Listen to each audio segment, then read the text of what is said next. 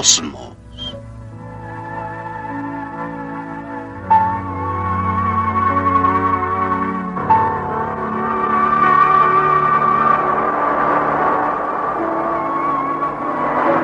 Un viaje personal.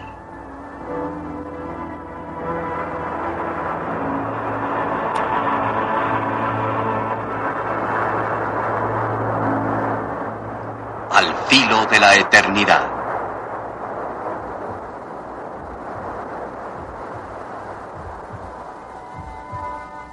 Existe una experiencia que comparte todo ser humano, de cualquier lenguaje o cultura.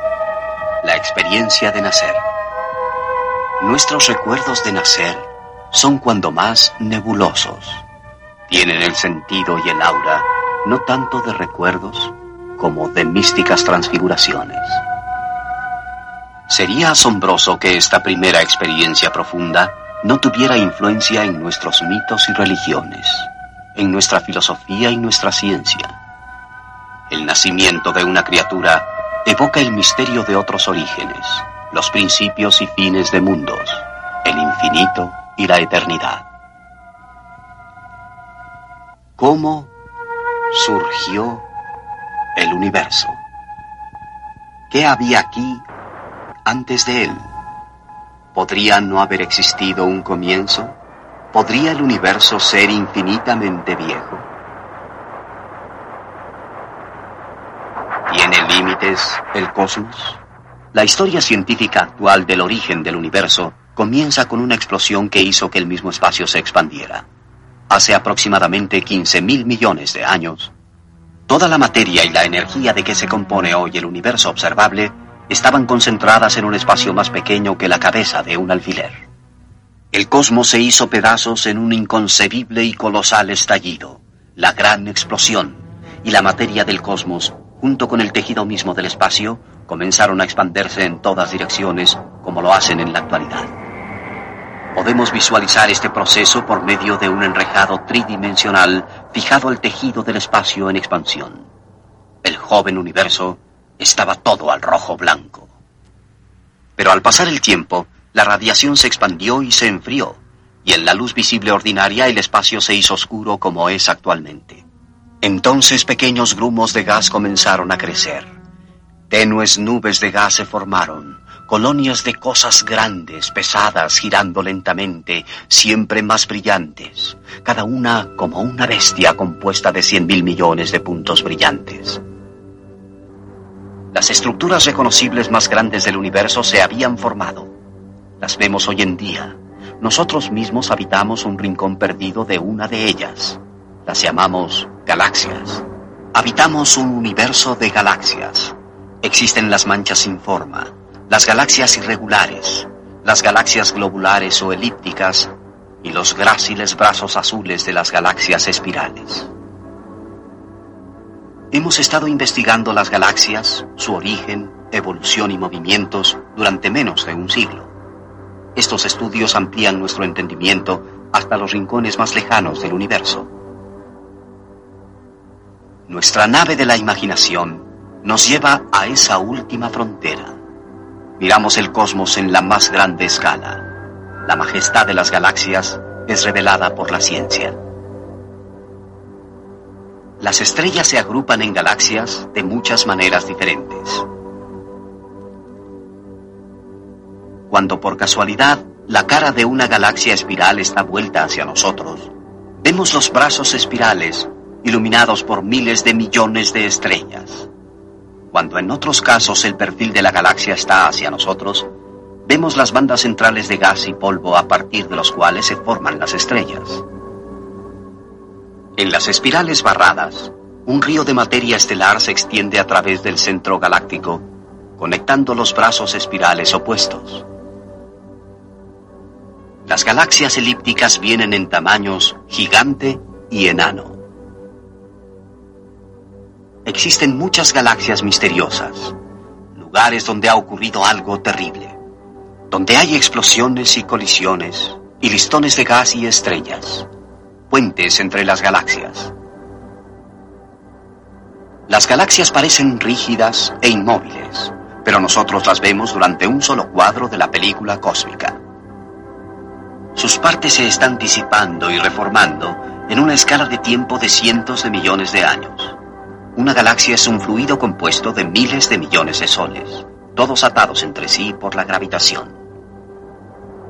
Estas formas galácticas gigantes existen en el universo entero y pueden ser una fuente común de admiración e instrucción para miles de millones de especies de vida inteligente. Su evolución está gobernada donde quiera por las mismas leyes de la física. Necesitamos una computadora para ilustrar el movimiento colectivo de tantas estrellas, cada una bajo el efecto gravitatorio de todas las demás. Mil millones de años están comprimidos aquí en unos cuantos segundos. En algunos casos, los brazos espirales se forman por sí solos.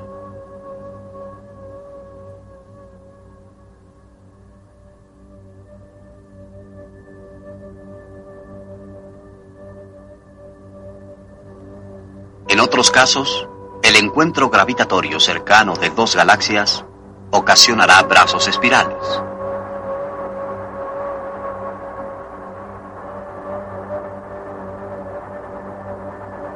Pero cuando dos galaxias próximas chocan, como una bala a través de un enjambre de abejas, las estrellas casi no chocan para nada. Pero las formas de las galaxias sí pueden ser distorsionadas seriamente.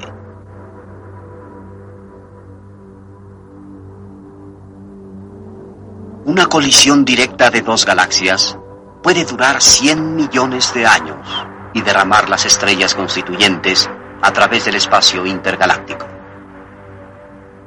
Cuando una galaxia densa y compacta embiste de frente a una más grande, puede producirse una de las más bellas y raras entre las irregulares, una galaxia anular.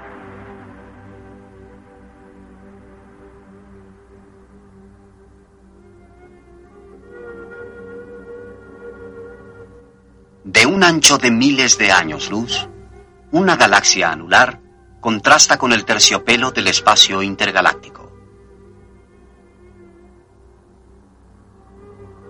Es una configuración temporal de estrellas alteradas, una salpicadura en el estanque cósmico.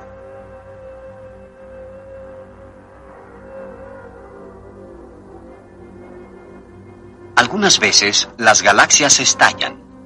Los cuasares, probablemente situados a miles de millones de años luz de distancia, pueden ser explosiones colosales de galaxias jóvenes, pero no estamos seguros.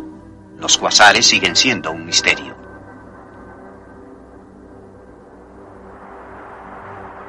Las galaxias nos revelan belleza y un orden universal, pero también violencia en una escala jamás imaginada.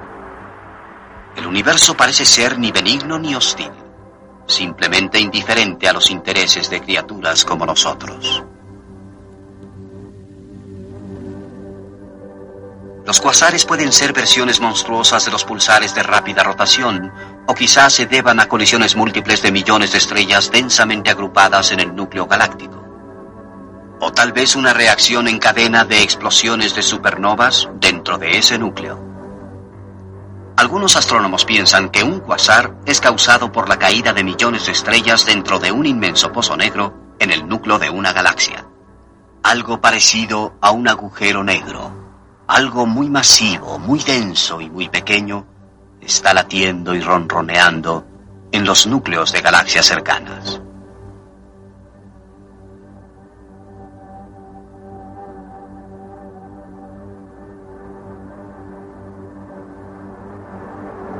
Hasta una galaxia tan correcta como la Vía Láctea tiene sus danzas y sus agitaciones. Las estrellas de la Vía Láctea se mueven con gracia sistemática. El Sol tarda 250 millones de años para dar una vuelta alrededor del centro.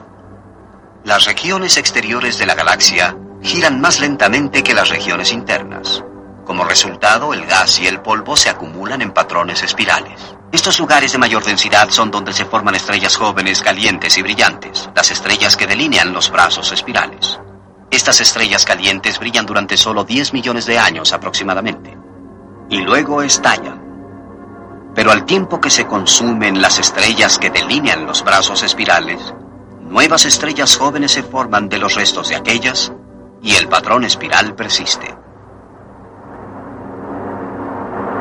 El Sol, marcado aquí por un círculo, ha entrado y salido de brazos espirales con frecuencia durante las 20 veces que ha viajado alrededor de la Vía Láctea. En esta época vivimos al borde de un brazo espiral.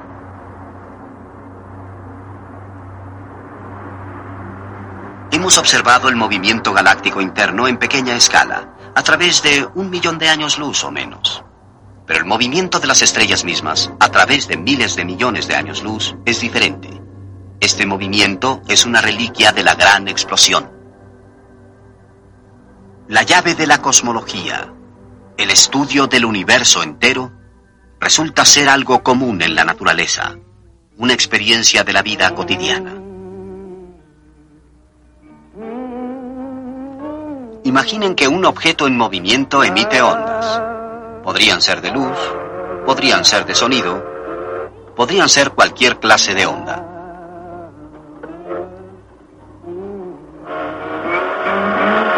Cuando ese objeto en movimiento pasa frente a nosotros, sentimos un cambio de tono. A eso se le llama el efecto Doppler. Si usted es el maquinista entonces el silbato de la locomotora siempre sonará igual para usted. Y es porque se está desplazando junto con la fuente del sonido. Pero si está parado a un lado de la vía cuando pasa el tren, escuchará ese conocido cambio de tono, el efecto Doppler.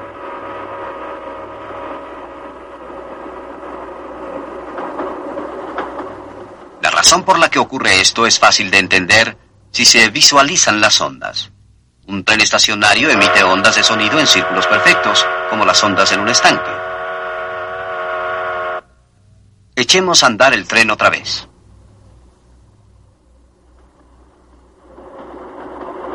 Ahora, las ondas radiadas hacia adelante del tren se van apretujando y las que se extienden detrás del tren van estirándose y separándose. Las ondas comprimidas tienen tono o frecuencia más alta que las ondas estiradas. Lo mismo es cierto de las ondas de luz. El color es para la luz exactamente lo que el tono es para el sonido. Las ondas de luz comprimidas se vuelven más azules, tienen corrimiento al azul. Las ondas de luz estiradas se vuelven más rojas, presentan corrimiento al rojo. A la velocidad del tren se puede sentir el cambio de tono del sonido, pero no el de la luz. Para eso el tren tendría que viajar un millón de veces más veloz.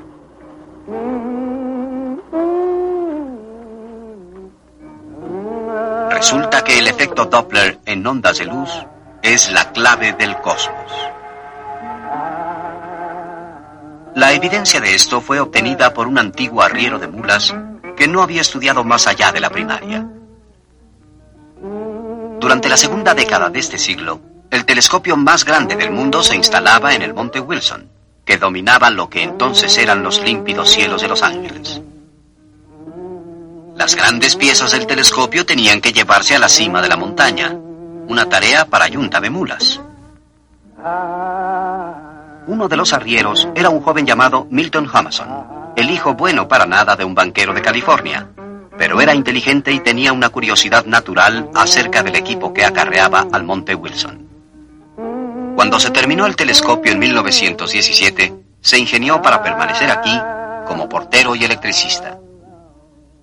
Una noche, según dicen, el ayudante nocturno del observatorio enfermó y le pidieron a Homason que lo supliera.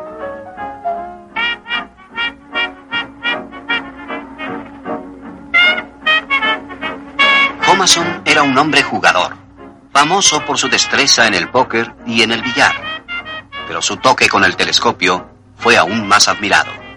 Descubrió que tenía un talento natural para el uso de instrumentos de astronomía se convirtió en el virtuoso del telescopio de 100 pulgadas.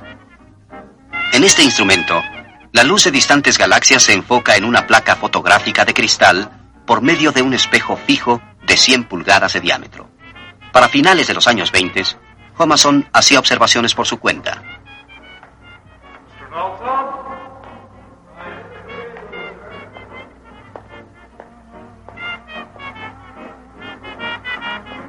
Para entonces, Homason tenía su propio auxiliar que le ayudaba con las observaciones.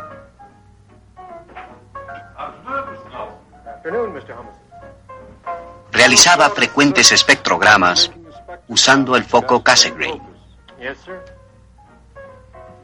El telescopio debe ser capaz de dirigirse con gran exactitud a la región designada en el cielo y mantenerse en esa posición. Una máquina que pesa unas 75 toneladas, tan masiva como una locomotora, tiene que moverse con mayor precisión que el más fino reloj de bolsillo. Todo debe ser revisado minuciosamente.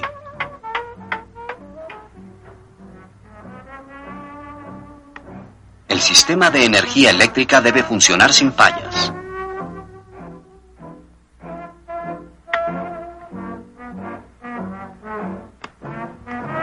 Antes de empezar las observaciones, la cúpula se abre para permitir que las temperaturas interior y exterior se equilibren.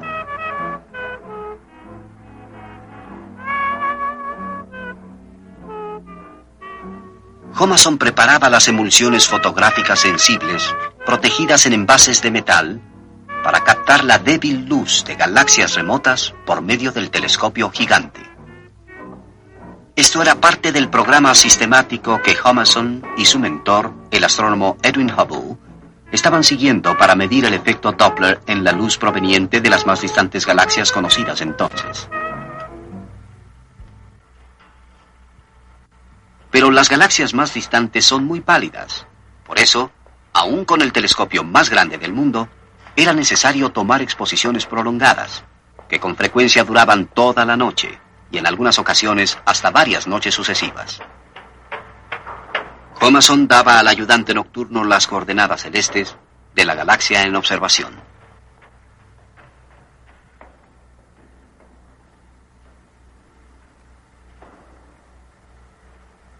Durante la larga y fría noche, este tenía que hacer delicados ajustes para que el telescopio rastreara con precisión la galaxia enfocada.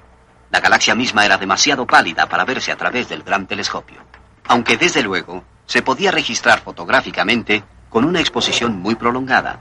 Así, el telescopio era dirigido a una estrella brillante cercana y después desviado a una parte del cielo sin rasgos distintivos, desde donde la luz de la galaxia invisible se acumulaba lentamente durante la larga noche. El telescopio enfocaba la pálida luz blanca de la galaxia en el espectrómetro, en donde se extendía el arco iris de sus colores constituyentes. El espectro quedaría registrado en pequeñas placas de cristal.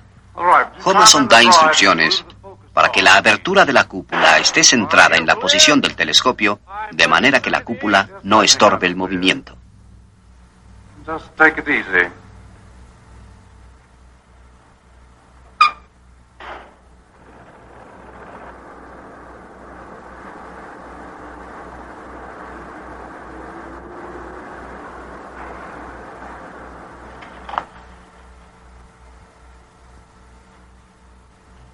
A fin de lograr mayor claridad, ha centrado la posición en el punto NGC 7619. Se propone tomar una exposición de 10 horas. Verifica la hora y ordena que el portaplacas oscuro esté descubierto.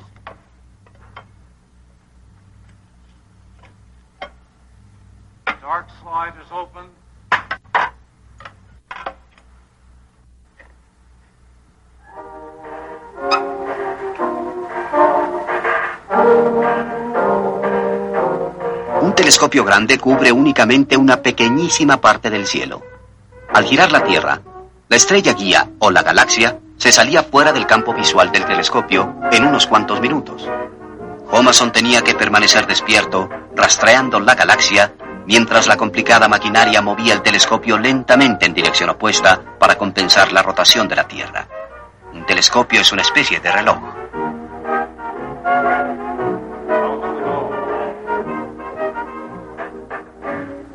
Verificaba constantemente la posición de la cúpula. Aquel trabajo resultaba difícil, rutinario, tedioso, pero aún sin saberlo, Hubble y Homason estaban acumulando meticulosamente las evidencias de la gran explosión habían descubierto que cuanto más distante estaba una galaxia, tanto mayor corrimiento al rojo tenía su espectro de colores. El trabajo era agobiante, los descansos casi nulos. Si este cambio fuera debido al efecto Doppler, las distantes galaxias debían estar alejándose de nosotros. Al final de la vigilia, Homason recuperaba el pequeño espectro galáctico y lo llevaba cuidadosamente a revelar.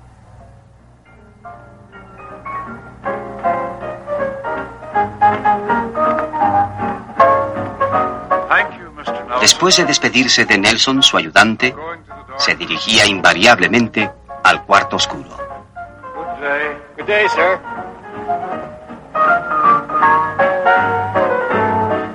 En esta forma, Homason encontró corrimientos al rojo en casi todas las galaxias que examinó, como el efecto Doppler en el sonido de una locomotora que se alejaba.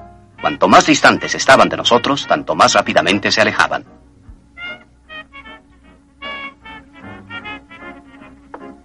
Al tejido del espacio, las galaxias, al apresurarse hacia afuera, estaban trazando la expansión del universo mismo.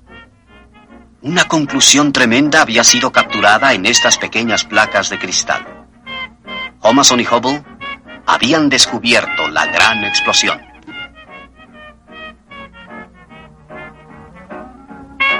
En las partes superior e inferior hay líneas de calibración que Homason había fotografiado con anterioridad. En el centro está el espectro de una galaxia relativamente cercana.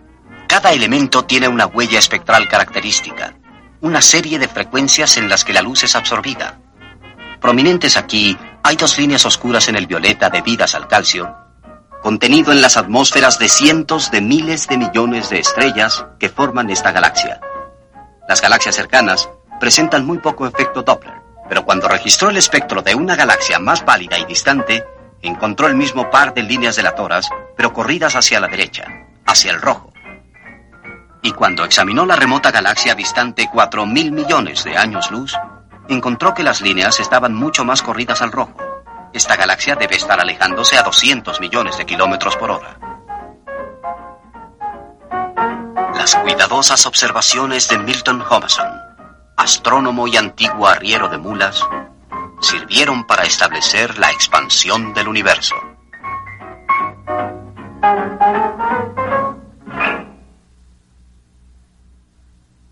Al discutir la estructura a gran escala del cosmos, eh, los astrónomos a veces dicen que el espacio es curvo, o que el universo es finito pero sin fronteras. ¿De qué cosa están hablando? Eh, Imaginemos que somos perfectamente planos, quiero decir absolutamente planos, y que vivimos apropiadamente en tierra plana. Una tierra descrita y nombrada por Edwin Apple, un estudioso de Shakespeare que vivió en la Inglaterra victoriana. Eh, todos en tierra plana son, por supuesto, excepcionalmente planos. Tenemos cuadros, círculos, triángulos, y todos corremos por ahí y podemos entrar a nuestras casas y atender nuestros planos negocios. Bien, tenemos ancho y largo, pero nada de altura. Estas figuras, por supuesto, tienen un poco de altura, pero ignoremos eso e imaginemos que son absolutamente planas.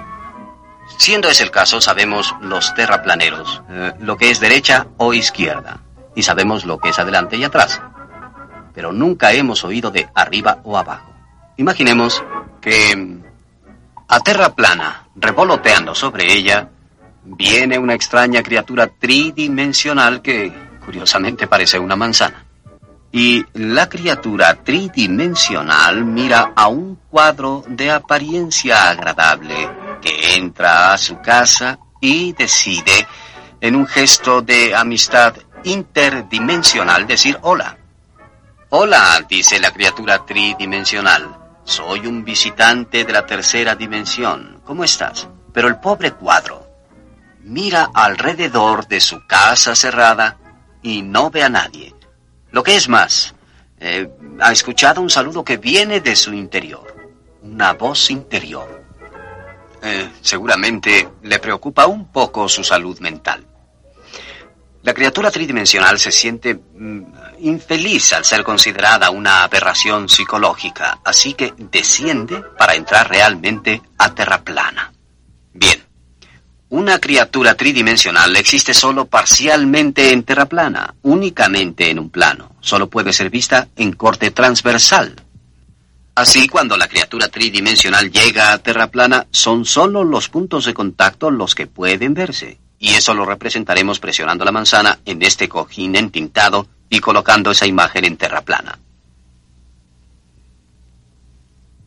Eh, Conforme la manzana descendiera o se deslizara atravesando terra plana, progresivamente veríamos rebanadas cada vez más altas, lo que podemos representar cortando mm, la manzana. Así, el cuadro, según pasa el tiempo, ve una serie de objetos que aparecen misteriosamente de la nada dentro de un cuarto cerrado y que cambian su forma dramáticamente. Su única conclusión sería que está perdiendo el juicio. Entonces, la manzana podría estar algo molesta con esta conclusión. Y en un gesto no muy amistoso de dimensión a dimensión, hace contacto con el cuadro desde abajo y envía a nuestra criatura plana revoloteando y girando sobre terra plana.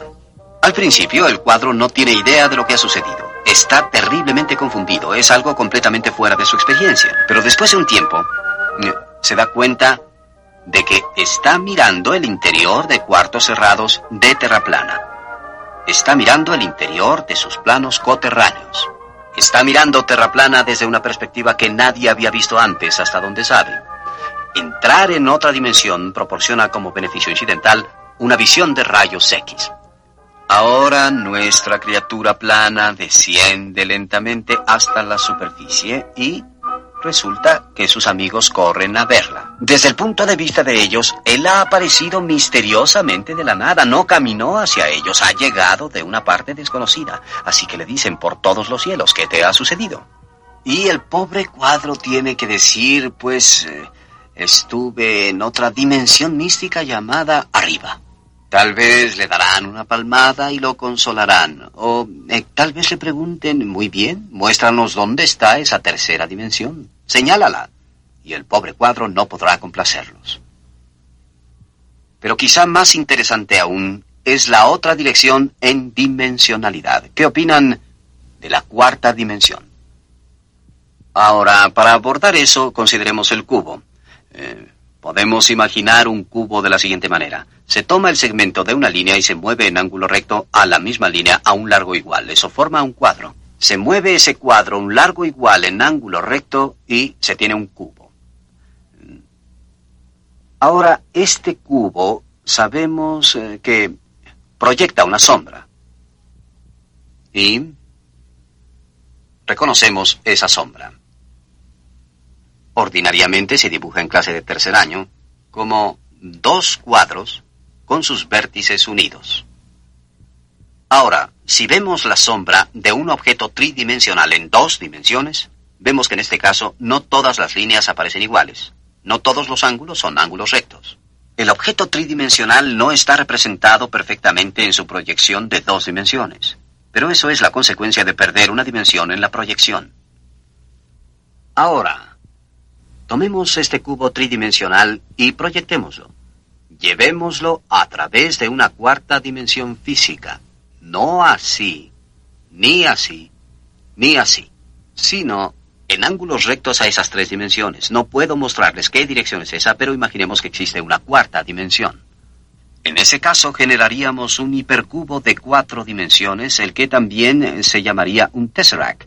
No puedo mostrarles un tesseract porque yo y ustedes estamos atrapados en tres dimensiones. Pero lo que puedo mostrarles es la sombra en tres dimensiones de un hipercubo de cuatro dimensiones, o sea, un tesseract. Aquí está. Como pueden ver, son dos cubos uno dentro de otro con todos los vértices unidos por líneas.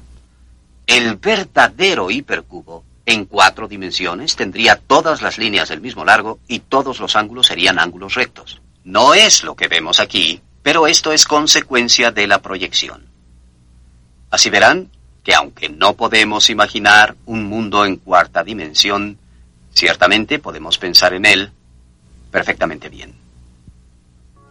Ahora, Imaginemos un universo igual a Terra plana, realmente de dos dimensiones y completamente plano en todas direcciones, pero con una excepción. Ignorado por sus habitantes, su universo bidimensional se curva en una tercera dimensión física.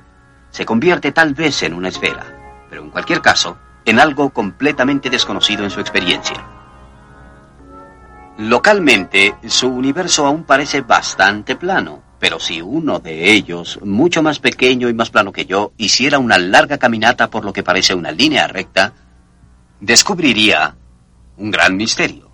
Supongamos que marca su punto de partida aquí y que sale a explorar su universo. Nunca da vuelta y nunca llega a una orilla. Él no sabe que su universo, aparentemente plano, realmente se curva en una enorme esfera. No siente que esté caminando alrededor de un globo. ¿Por qué habría de curvarse el espacio? Pues porque existe tanta materia en este universo que deforma gravitatoriamente el espacio, cerrándolo sobre sí en una esfera. Pero el terraplanero no sabe esto. Después de mucho tiempo, descubre que regresó a su punto de partida. Debe haber una tercera dimensión. Nuestro terraplanero no podría imaginar una tercera dimensión, pero seguramente podría deducirla. Ahora, sumemos una a todas las dimensiones de este cuento y tendremos algo parecido a la situación que muchos cosmólogos creen que puede en realidad aplicarse a nosotros. Somos eh, criaturas tridimensionales, atrapadas en tres dimensiones. Imaginemos que nuestro universo es plano en tres dimensiones, pero que podría curvarse en una cuarta dimensión. Podemos hablar de una cuarta dimensión física, pero no podemos experimentarla. Nadie puede señalar una cuarta dimensión. Es decir, existe izquierda-derecha, adelante-atrás, arriba-abajo, y existe eh, alguna otra dimensión simultáneamente en ángulos rectos a las tres dimensiones conocidas. Ahora, Imaginemos que este universo se está expandiendo. Si lo inflamos como un globo de cuatro dimensiones, ¿qué sucede? Un astrónomo en una cierta galaxia piensa que todas las demás galaxias se alejan de él. Cuanto más distante la galaxia, tanto más rápidamente parece alejarse. Esto es justo lo que Homason y Hubble descubrieron. En la superficie de este universo curvo, no hay límite ni centro. El universo puede ser tanto finito como ilimitado.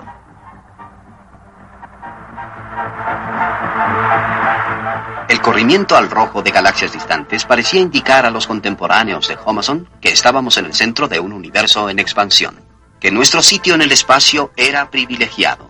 Pero si el universo se está expandiendo, esté o no curvado en una cuarta dimensión, observadores en cada galaxia verán exactamente lo mismo todas las galaxias alejándose rápidamente de ellos como si hubieran cometido un tremendo error social intergaláctico. Si existe suficiente materia para cerrar gravitatoriamente el universo, entonces está envuelto en sí mismo como esta esfera. Si no hay suficiente materia para cerrar el cosmos, entonces nuestro universo tiene forma abierta, extendiéndose para siempre en todas direcciones. Este universo en forma de silla de montar es solo uno entre un número infinito de posibles. Al contrario de los universos cerrados como la esfera, los universos abiertos contienen una cantidad infinita de espacio. Si nuestro universo está en realidad cerrado, entonces nada puede salir, ni materia ni luz. Entonces estaríamos viviendo en un pozo negro.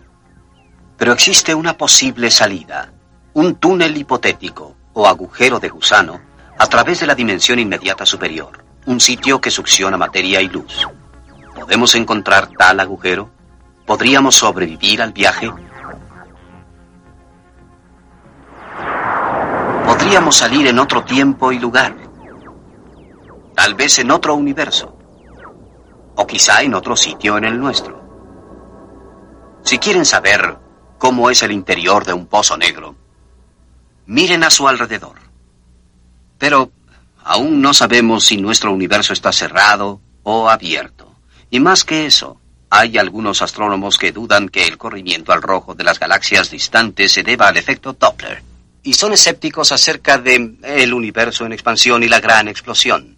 Tal vez nuestros descendientes considerarán nuestra ignorancia actual eh, con la misma simpatía que sentimos por los antiguos por no saber que la Tierra gira alrededor del Sol. Eh, sin embargo, si la idea general de una gran explosión seguida por la expansión del universo es correcta, ¿qué sucedió antes de eso? Estaba el universo desprovisto de toda materia y luego esta fue creada en alguna forma. ¿Cómo sucedió semejante cosa? En muchas culturas, la respuesta acostumbrada es que un, dios o, dioses crearon el universo de la nada. Pero si queremos eh, proseguir esta cuestión valientemente, debemos, por supuesto, hacer la siguiente pregunta. ¿Y Dios de dónde vino? Si decidimos que es una pregunta sin respuesta, ¿por qué no ahorrar un paso y concluir que el origen del universo es una pregunta sin respuesta? O si decimos que Dios siempre existió, ¿por qué no ahorrar un paso y concluir que el universo siempre existió? Que no hay necesidad de una creación, siempre estuvo ahí. Estas no son preguntas fáciles. La cosmología nos pone cara a cara con los misterios más profundos, con preguntas que antes solo se abordaban en religión y en los mitos.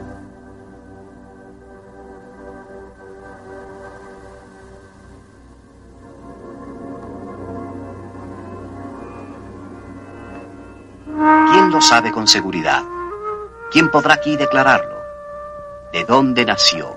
¿De dónde vino la creación? Los dioses son posteriores a la formación de este mundo. ¿Quién entonces puede saber los orígenes del mundo? Nadie sabe de dónde surgió la creación, o si Él la ha hecho o no. Él, quien la mira desde los cielos elevados Solo Él lo sabe. O quizá Él no lo sabe.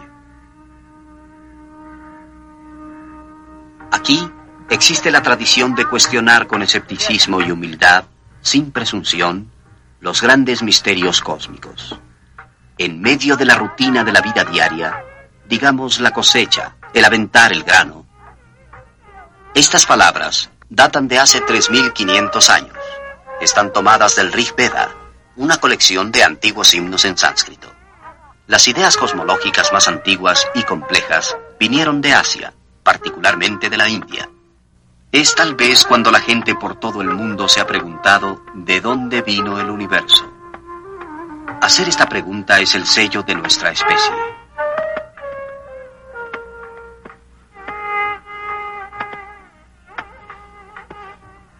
Hay una tendencia natural a entender el origen del cosmos en términos biológicos familiares. El casamiento de deidades cósmicas, o la incubación de un huevo cósmico, o tal vez la entonación de una frase mágica.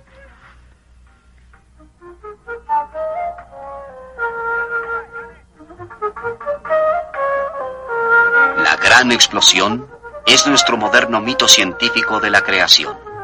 Nace de la misma necesidad humana de resolver el acertijo cósmico. La mayoría de las culturas imaginaba que el mundo había existido durante únicamente varios cientos de generaciones. Casi nadie suponía que el cosmos podía ser mucho más antiguo, pero los hindúes así lo creían.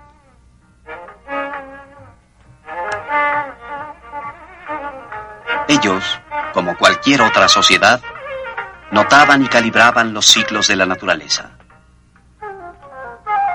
La salida y puesta del sol y las estrellas las fases de la luna, el paso de las estaciones.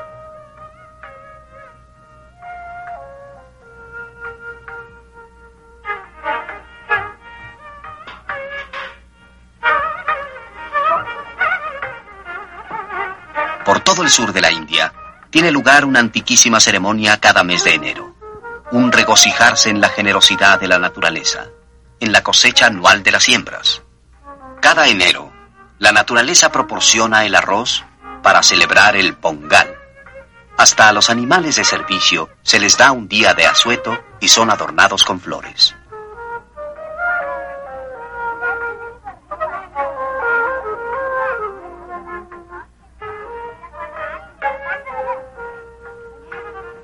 Diseños de colores se pintan en el suelo para traer la armonía y la buena fortuna en el año que se inicia.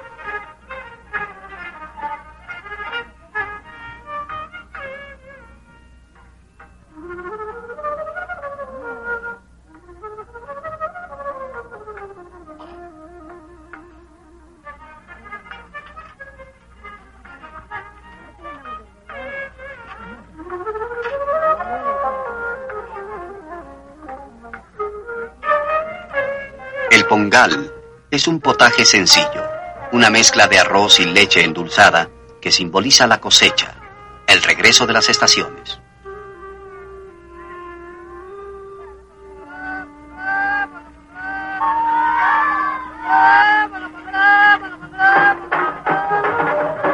Sin embargo, no es solamente un festival de la cosecha. Está ligado a una elegante y más profunda tradición cosmológica.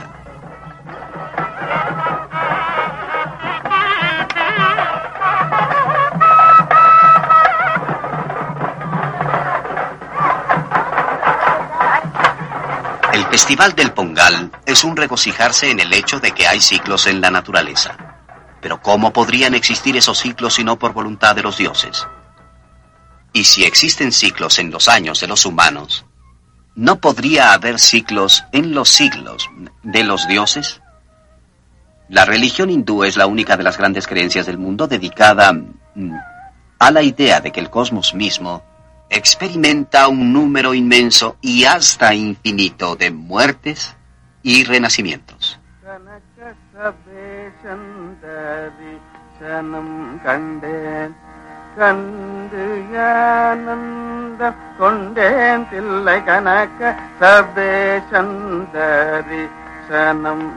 Es la única religión en la cual las escalas del tiempo corresponden, mm, sin duda por accidente, a las de la cosmología científica moderna. Sus ciclos eh, varían desde nuestro ordinario día y noche hasta un día y noche de Brahma. Este dura 1640 millones de años, un tiempo mayor que la edad de la Tierra o del Sol, y aproximadamente la mitad del tiempo desde la gran explosión. Existen escalas de tiempo mucho más largas aún.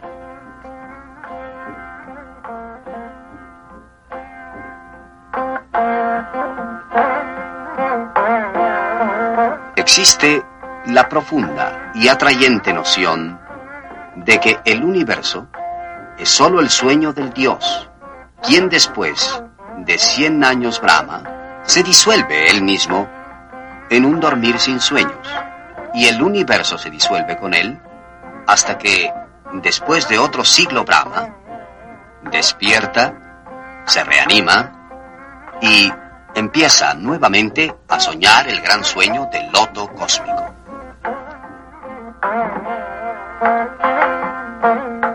Entre tanto, en otro lugar, hay un número infinito de otros universos, cada uno con su propio Dios, soñando el sueño cósmico. Estas grandes ideas son suavizadas por otra quizá más grande. Se dice que los hombres podrían no ser los sueños de los dioses, sino más bien que los dioses son los sueños de los hombres.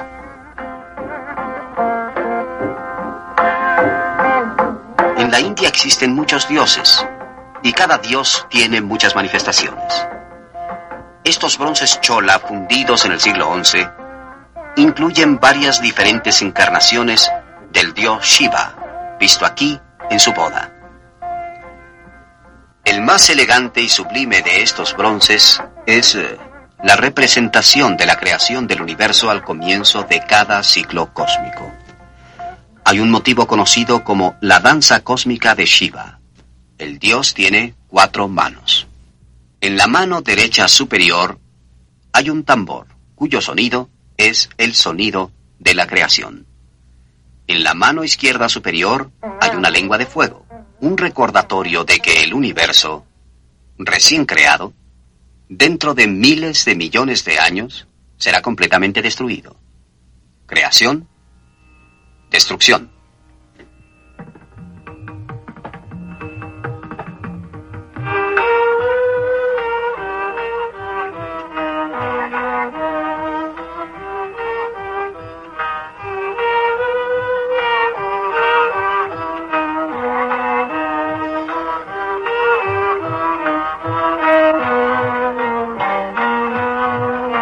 Estas profundas y hermosas ideas son centrales en las creencias hindúes antiguas, como lo demuestra este templo chola en Darasurat. son una especie de premonición de las ideas astronómicas modernas. Sin duda, el universo se ha estado expandiendo desde la gran explosión, pero no ha quedado claro aún si se continuará expandiendo para siempre. Si la materia en el universo no llega a cierta cantidad, entonces la atracción gravitatoria mutua de las galaxias en retroceso será insuficiente para detener la expansión y el universo se escapará para siempre. Pero si existe más materia de la que podemos ver, escondida en pozos negros o eh, en gas caliente pero invisible entre las galaxias, entonces el universo se mantiene unido y participa en una sucesión de ciclos a la hindú, una expansión seguida de una contracción. Cosmos sobre cosmos, universos sin fin. Si vivimos en un universo oscilante, entonces la gran explosión no es la creación del cosmos, sino únicamente el final de un ciclo previo. La destrucción de la última encarnación del cosmos. Ninguna de estas modernas cosmologías podrá ser de nuestro absoluto agrado. En una cosmología, el universo es creado de la nada, en alguna forma, hace 15 o 20 mil millones de años, y se expande para siempre. Las galaxias se alejan mutuamente hasta que la última desaparece tras nuestro horizonte cósmico. Entonces, los astrónomos galácticos se quedan sin trabajo. Las estrellas se enfrían y mueren.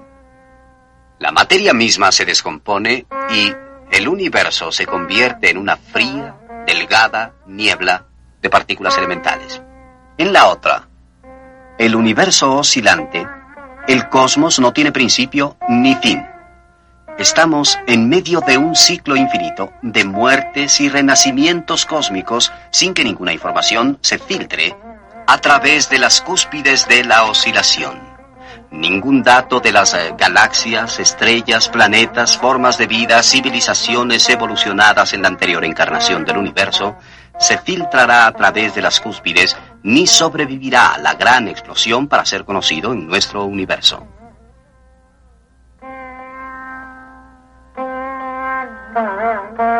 La muerte del universo en cualquier cosmología puede ser algo deprimente, pero podemos encontrar algún consuelo en las escalas de tiempo involucradas.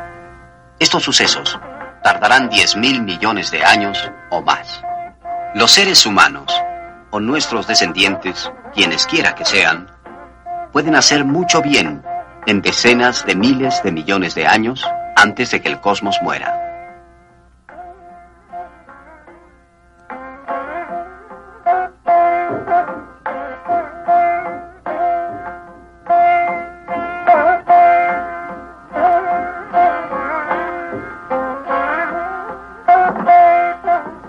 Si el universo en realidad oscila, si la versión científica moderna de la antigua cosmología hindú es válida, entonces surgen preguntas aún más extrañas. Algunos científicos creen que cuando un corrimiento al rojo es seguido por un corrimiento al azul, la causalidad se invierte y los efectos precederán a las causas. Primero se extienden las ondas a partir de un punto en la superficie del agua. Después arrojo la piedra en el estanque. Algunos científicos se preguntan, en un universo oscilante, ¿qué pasará cuando culmina un ciclo durante la transición de la contracción a la expansión? Algunos opinan que las leyes de la naturaleza son reagrupadas al azar, que el tipo de física y química que tenemos en este universo representa únicamente uno entre el número infinito de leyes naturales posibles. Es fácil comprender que solamente un campo muy restringido de leyes naturales es consistente con galaxias y estrellas, planetas, vida e inteligencia. Si las leyes de la naturaleza son reagrupadas al azar en cada ciclo, entonces es la coincidencia más extraordinaria que la máquina cósmica haya producido por esta vez un universo consistente con nosotros. ¿Vivimos en un universo que se expande para siempre o en uno donde hay una serie de ciclos infinitos uno dentro del otro? Existe la forma de encontrar la respuesta.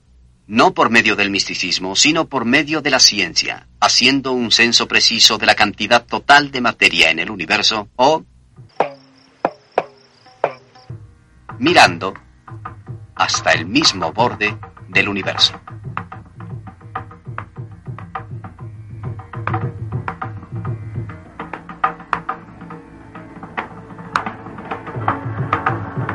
Radiotelescopios tienen capacidad para detectar cuasares distantes miles de millones de años luz que se expanden con el tejido del espacio.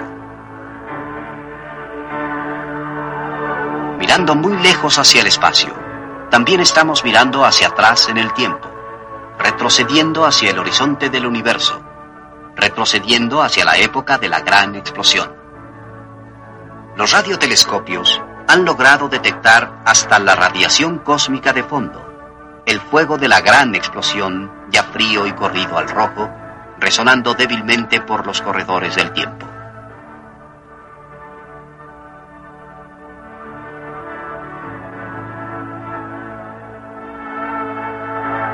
Esta es una antena especial, una serie de 17 radiotelescopios separados, todos trabajando colectivamente en una región remota de Nuevo México.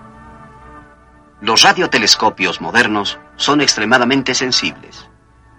Un cuasar distante es tan pálido que su radiación, recibida por algún telescopio de estos, llegaría quizá a la cuadrillonésima parte de un watt. En realidad, este es un dato razonablemente impactante. Eh, la cantidad de energía que se haya recibido por todos los radiotelescopios en el planeta Tierra es menor que la energía de un solo copo de nieve cayendo en Tierra. Al detectar radiación cósmica de fondo, al contar cuasares, al buscar señales inteligentes del espacio, los radioastrónomos están tratando con cantidades de energía que son apenas perceptibles.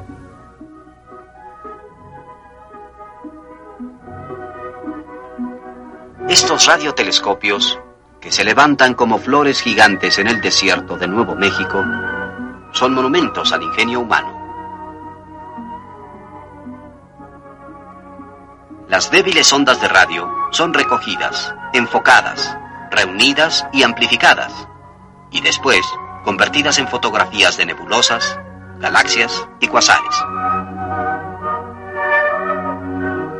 Si tuviéramos ojos que captaran las ondas de radio, probablemente serían más grandes que ruedas de vagón. Y este es el universo que verían. Una galaxia elíptica, por ejemplo, dejando tras de sí una larga estela brillando en las ondas de radio. Las ondas de radio revelan un universo de cuasares, galaxias en interacción, explosiones titánicas.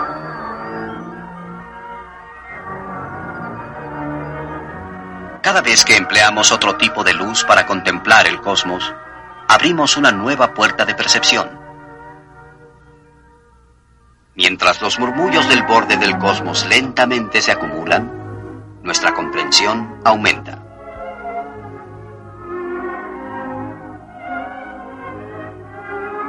Esta es una exploración de lo antiguo y lo invisible, una continua investigación humana de las grandes interrogantes cosmológicas.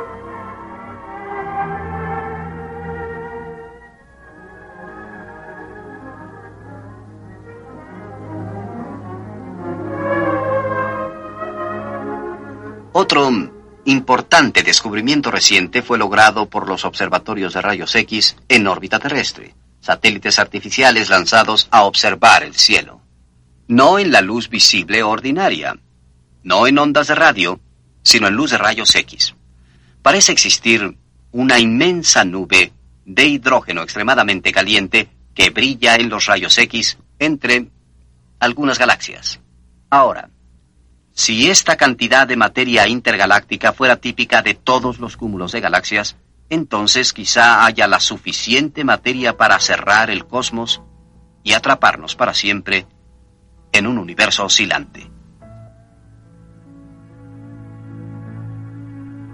Si el cosmos se cierra, hay una posibilidad extraña, obsesionante y evocativa. una de las conjeturas más exquisitas en la ciencia o la religión. Nunca se ha demostrado, y puede que jamás sea probada, pero es inquietante. Nuestro universo entero, hasta la galaxia más lejana, según se dice, no es más que un electrón cerrado, en un universo mucho más grande que jamás veremos. Y ese universo es únicamente una partícula elemental en otro universo aún más grande.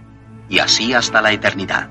También, cada electrón en nuestro universo, según se asegura, es un cosmos entero en miniatura, conteniendo galaxias y estrellas, vida y electrones. Cada uno de esos electrones contiene un universo aún más pequeño, regresiones infinitas hacia arriba y hacia abajo.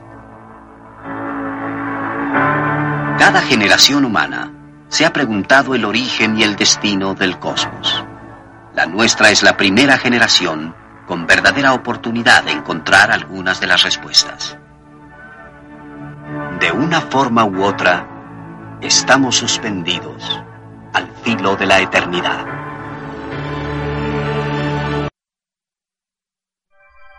Cosmos actual.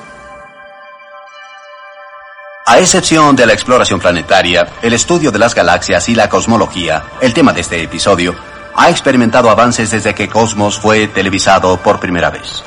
Como resultado, por fin contamos con una buena fotografía de la galaxia de la Vía Láctea, que tiene unos 100.000 años luz de ancho. Aquí está.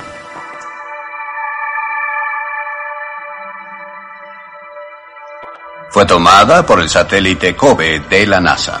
La vemos de canto porque estamos insertos en el plano de la galaxia. Pero no se necesita una nave espacial para verla. Si esta noche es clara, ¿por qué no salir a observar la Vía Láctea? También existe evidencia nueva que sugiere que la Vía Láctea no es tanto una galaxia espiral ordinaria, como una espiral barrada, como esta. Se han efectuado importantes trazos de mapas sobre la disposición de las galaxias a través del espacio intergaláctico.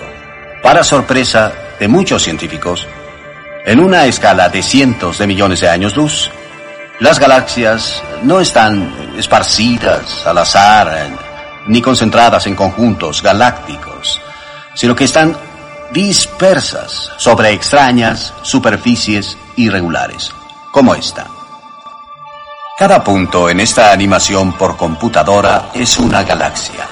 La computadora nos permite observar esta distribución de galaxias desde muchos puntos de vista, pero esta es la forma en que se ve desde la Tierra. Vemos una extraña forma como la de un maniquí en este despliegue de galaxias. Este trabajo ha sido realizado principalmente por Margaret Geller, con su colaborador John Hooker, en la Universidad de Harvard y el Instituto Smithsoniano.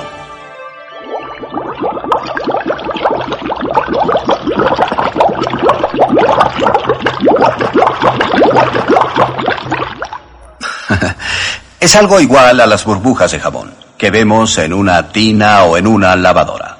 Las galaxias están en las superficies de las burbujas. El interior de las burbujas parecen no tener galaxias en absoluto. Una burbuja promedio tiene unos 100 millones de años luz de ancho, y eso significa que solo hemos trazado un volumen muy pequeño del universo accesible, o sea, las galaxias cercanas. Pero pronto podremos extender esta búsqueda a enormes distancias, a distancias tan lejanas en el espacio que estaremos mirando atrás a la época en la que las galaxias y sus estructuras fueron formadas. Esto plantea un verdadero problema la mayoría de los cosmólogos decían que las galaxias surgían de grumos preexistentes en el universo primigenio, y esos pequeños grumos se desarrollaban en galaxias. Pero la radiación de fondo de la gran explosión que llenaba todo el espacio ha sido ahora cuidadosamente medida por el mismo satélite COBE que tomó la fotografía. Esas ondas de radio parecen casi perfectamente uniformes a través del cielo, como si la gran explosión no tuviera grumos en absoluto. Pero si la radiación y la materia en el universo no eran grumosas, ¿cómo podían formarse las galaxias individuales? ¿Cómo podían formarse las burbujas? Hay contradicción entre la uniformidad de las ondas de radio de la gran explosión y las estructuras de burbuja formadas por las galaxias. Esa es la cuestión. Cuando nuestro estudio de las galaxias abarque millones de años luz, tendremos la respuesta a la pregunta. Por cierto, tal vez piensen que las burbujas implican un productor de burbujas. Pero surge la pregunta, ¿quién hizo al productor? Hay otra regresión infinita oculta aquí. Y una pregunta importante. ¿Hay suficiente materia en el universo para cerrarlo? La única respuesta justa sería que aún no lo sabemos. Si está cerrado, ¿cuál es la materia oculta que lo está cerrando? ¿Serán estrellas débiles, agujeros negros, neutrinos de gran masa, alguna exótica materia oscura desconocida en la Tierra? No lo sabemos. Pero hay razones para pensar que pronto tendremos las respuestas.